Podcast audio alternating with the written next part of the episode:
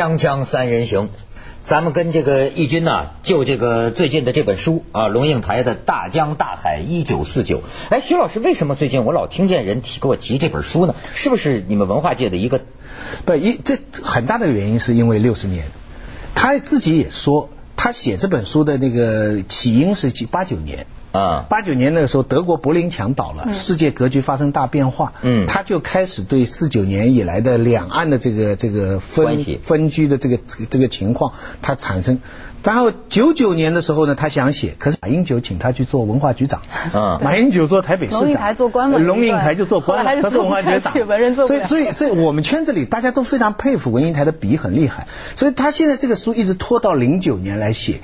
他虽然写的是很多平常人。的人道战争中的普通人的遭遇，嗯，他的同情心不仅是在战败的国民党，甚至在台湾来说，他是同情本省人。他觉得在台湾国民党是一个占领者，所以这么一个弱者角度的历史。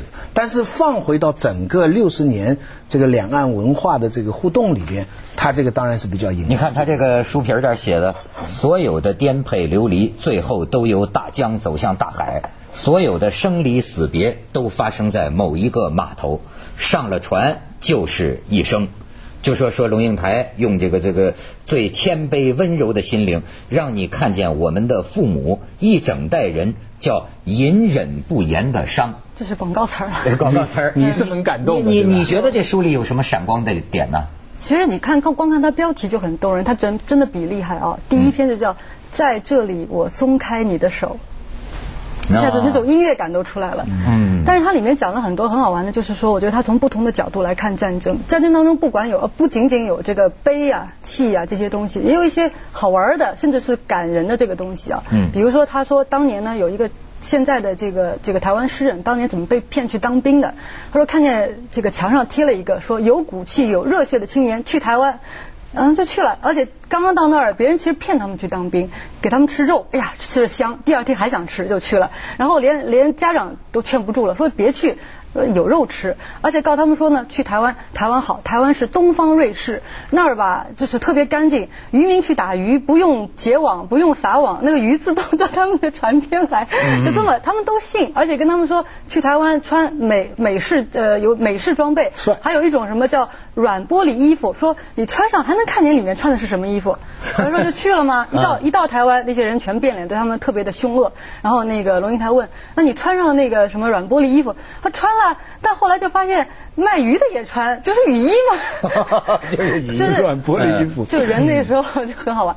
还有一件事，他说呢，当时是有就有一些人呢，就是是国军溃败啊，到了中越的这个这个边境，越南边境啊，说有很多山嘛，叫十万大山，就一路被人追打，一路逃逃逃，翻过了山。那么越南当时法法法军是这个占领嘛，说跟法国有一个协议，说我们放下武器，穿过这个地方。对吧？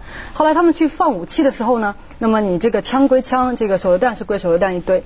他队伍当中他有个军乐队，军乐队扛着那个鼓啊锣那些东西，也跟他们逃也逃了这么久，不知放哪边好。哎，说不知道这个这个大什么号啊鼓该放哪一边。所以当当时呢，就有一个人就拿了一个号子想放到枪那边去。这时候法国士兵跟他说，这不是武器，你可以带着。就那一刻，他说我看到了这个叫文明，这个叫教养。就这支军乐队保留下来，跟他们后来被关了三年多以后啊，而且在难民营关了三年多，三年多去台湾，在当时的那个码头还成立了一个就是军乐队，一直在表演，一直在唱戏。这样的话，把大家的一种精神保留下来。这个法国人是不懂毛泽东延安文艺座谈会讲话，文艺是最有力的武器。这个应该第一个收掉？不过我想说句公平话，其实对战争的这种细节反省，内地的很多作家常常是军中作家。做了很好的描写，我我我我那集也讲了，就是有一个呃空军的一个应该是空军的一个作家乔梁，嗯嗯对，他就写林奇，林奇写什么？写湘江渡湘江作战，就红军撤退的那悲惨的一幕，还有想讲 A B 团。讲一就是这个这个呃呃江西根据地里边肃反最早的冤案，嗯，而且是从当地的农民的那什么一个倾国老爹这种角度其实呃后来呢，你想你想那个红高粱，因为中国内地的一直的这种战争叙述啊，就是被大叙述那种小故事是被大叙述呃编排掉了，归类掉了，嗯，归类下来总是多数的穷苦的农民。被少数的富人压迫，然后国民党帮富人，共产党帮穷人，然后新文化的知识分子总是站在共产党这一边。老的祠堂的讲孔教的那些老先生呢，那个都是跟国民党地主一边。洪七普就是最好的例子，他把这个中国社会做了这么一个图形的分析。可是后来很多作家通过非常具体的小事情来改写、颠覆这么一个模式。最简单的例子，最脍炙人口的例子就是红高粱。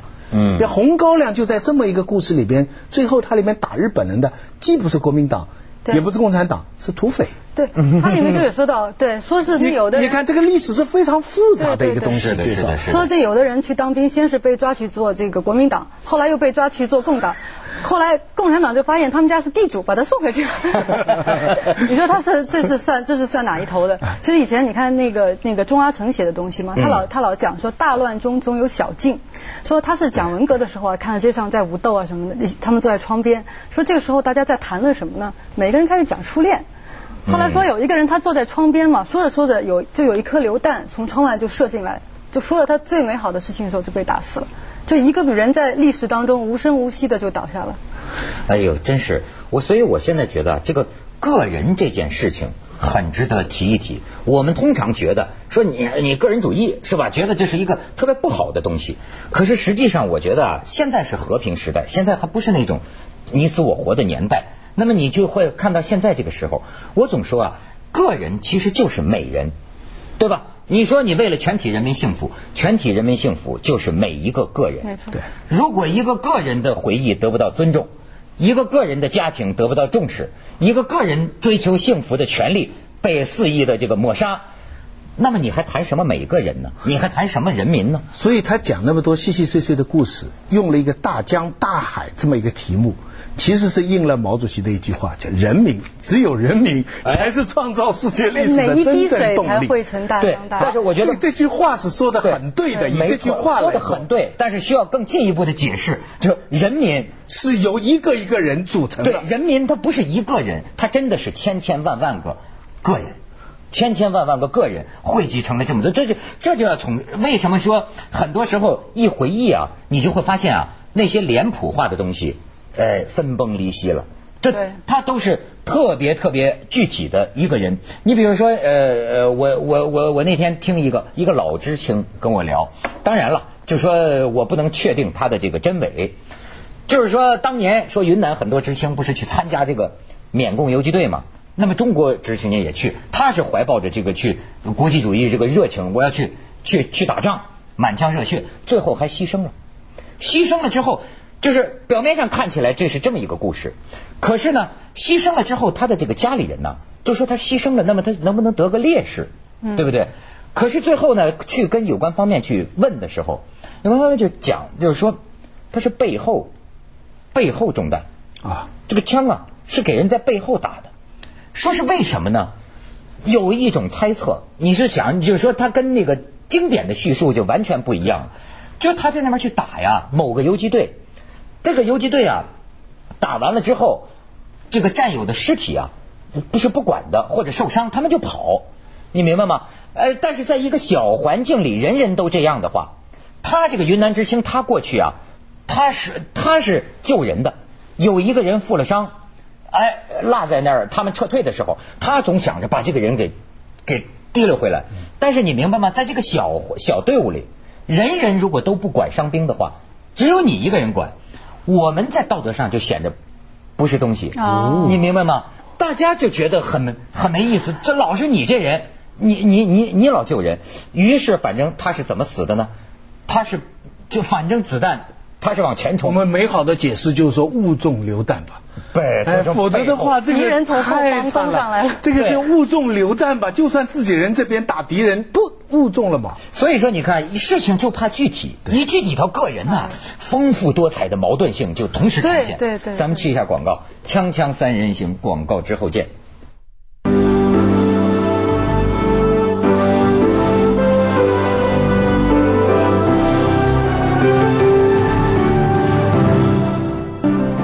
义军，你你看这本书，听说是看的好几次，都是要热泪盈眶，是吗？心软，心软。那给我们讲讲让你心软的事儿。哎，它里面好多时候啊，不一定一定是生离死别的那种啊，我看的会心软。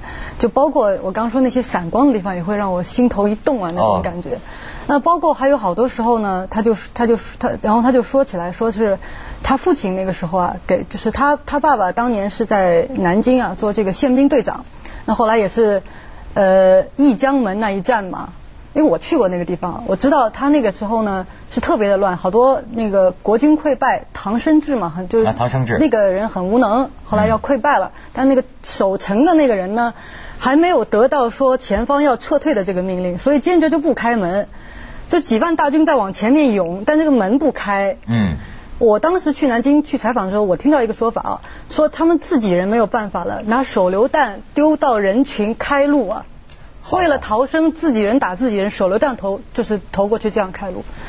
然后他说他爸爸呢，当他急急就是急中生智，这也没船嘛，抱了两根木头就飘了，后来终于就这样出来。但他爸爸跟他们讲到这这个事情的时候，他们因为龙应台，他他为什么叫龙应台呢？这个台呢，他妈妈是姓应嘛，他在台湾出生的第一个孩子，听他爸爸那一套东西，他们那时候没有感触。他爸一说，他们就说，哎，就觉得你不用说了，或者是怎么样，就开他玩笑。就像现在内地一样，你讲革命战争，人家嗯，但说他后来回到他爸爸长大的那个就是那个地方，听到当地的孩童还在念他们就他爸爸常念的是《出师表》当中的就有一段话，啊说念出来的那个口音跟他爸爸一模一样，那个湖南口音。对，一个老师教出来的，是。对，就是那种乡音啊，你隔嗯着、隔着时空啊，忽然间交汇那种感觉。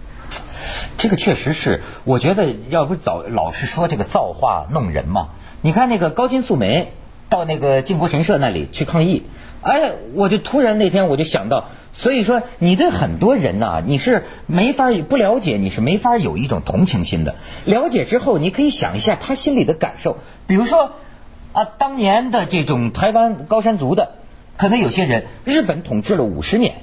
啊，五十年里，他就觉得，反正日本教育他，你就是日本国民，所以大日本帝国三三代了已经。大日本帝国去打仗，你征你的兵啊，就跟那个时候咱们就是说，呃，这个朝鲜人、韩国人都有在这个日本军队里。那你想他去拼命去，他又是一个什么样的心情？甚至就战死沙场，为了谁呀、嗯哼。很多人都被枪逼着去往前面冲嘛。它里面讲到说，有一些人被征过去以后啊，骗他们说你们去当挑夫，他挑什么呢？挑挑那个炮弹。嗯。啊，一间挑四个，挑着炮弹还要一边去卖大饼啊，要去做生意，特别奇怪。他说说里面有就是说有一个人说我那个炮弹啊，说走说走着突然掉在地上了，吓死了，说以为会爆炸，后来没有炸，但是他被打就被打了两个耳光，嗯然后再也不敢挑炮弹，然后就这一路，他说我他们说抓我们去是当挑当挑夫，说我还跟我家里说我挑完这一趟我就回来，这一趟就是六十年。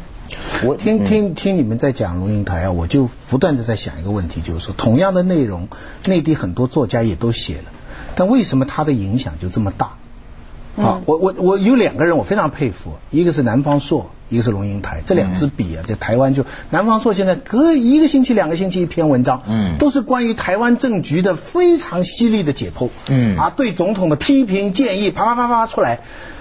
大陆多少知识分子，多少文人，为什么没有一个龙应台，没有一个南方朔？我这个是非常非常感，很多思路都写到。你像像莫言，我在这样，他后来最近得奖的《生死疲劳》，嗯就是讲一个地主被枪毙以掉以后变魂 变牛变马，对不对？然后里边有一个人几十年抗拒那个合作化。一直坚持单干，最后其实他是最正确的。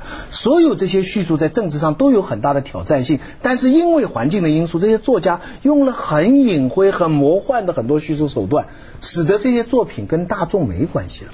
而龙应台除了他会利用传媒来制造这个气氛以外，他在写法上做了很多办法，比方说他怎么来针对台北现在的年轻人写呢？嗯他怎么来写四平啊，写写这个那个那个那个吉林啊那些战争，锦州这些大仗，他就讲台北的四平街。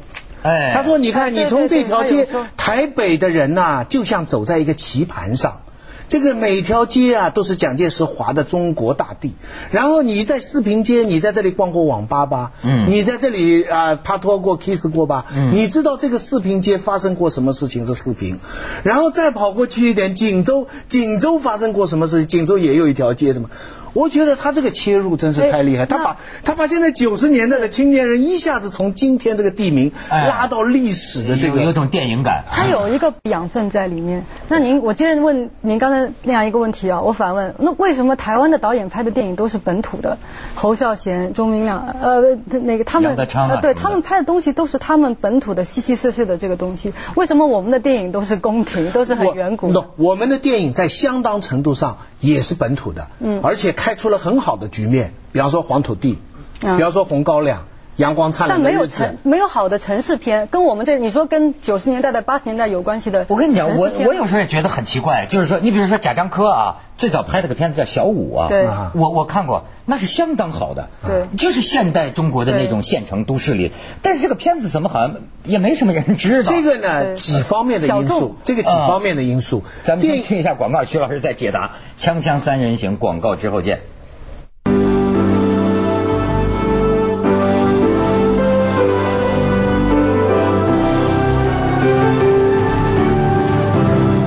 哎哎，徐老师聊聊。不不，他刚才那个补充的对，他花很多资料的功夫，对，找那些比方说他的故乡被千岛湖沉了之类的话，对，他的地位就等于像茅盾啊、王蒙啊，他们做文化部长。他在台北做文化局长，他其实是那么有名的人，但是他退下来以后，他可以很尽心的做那些很仔细的资料工作。他说是把自个儿关了十年在家里，但虽虽关一年，关一年。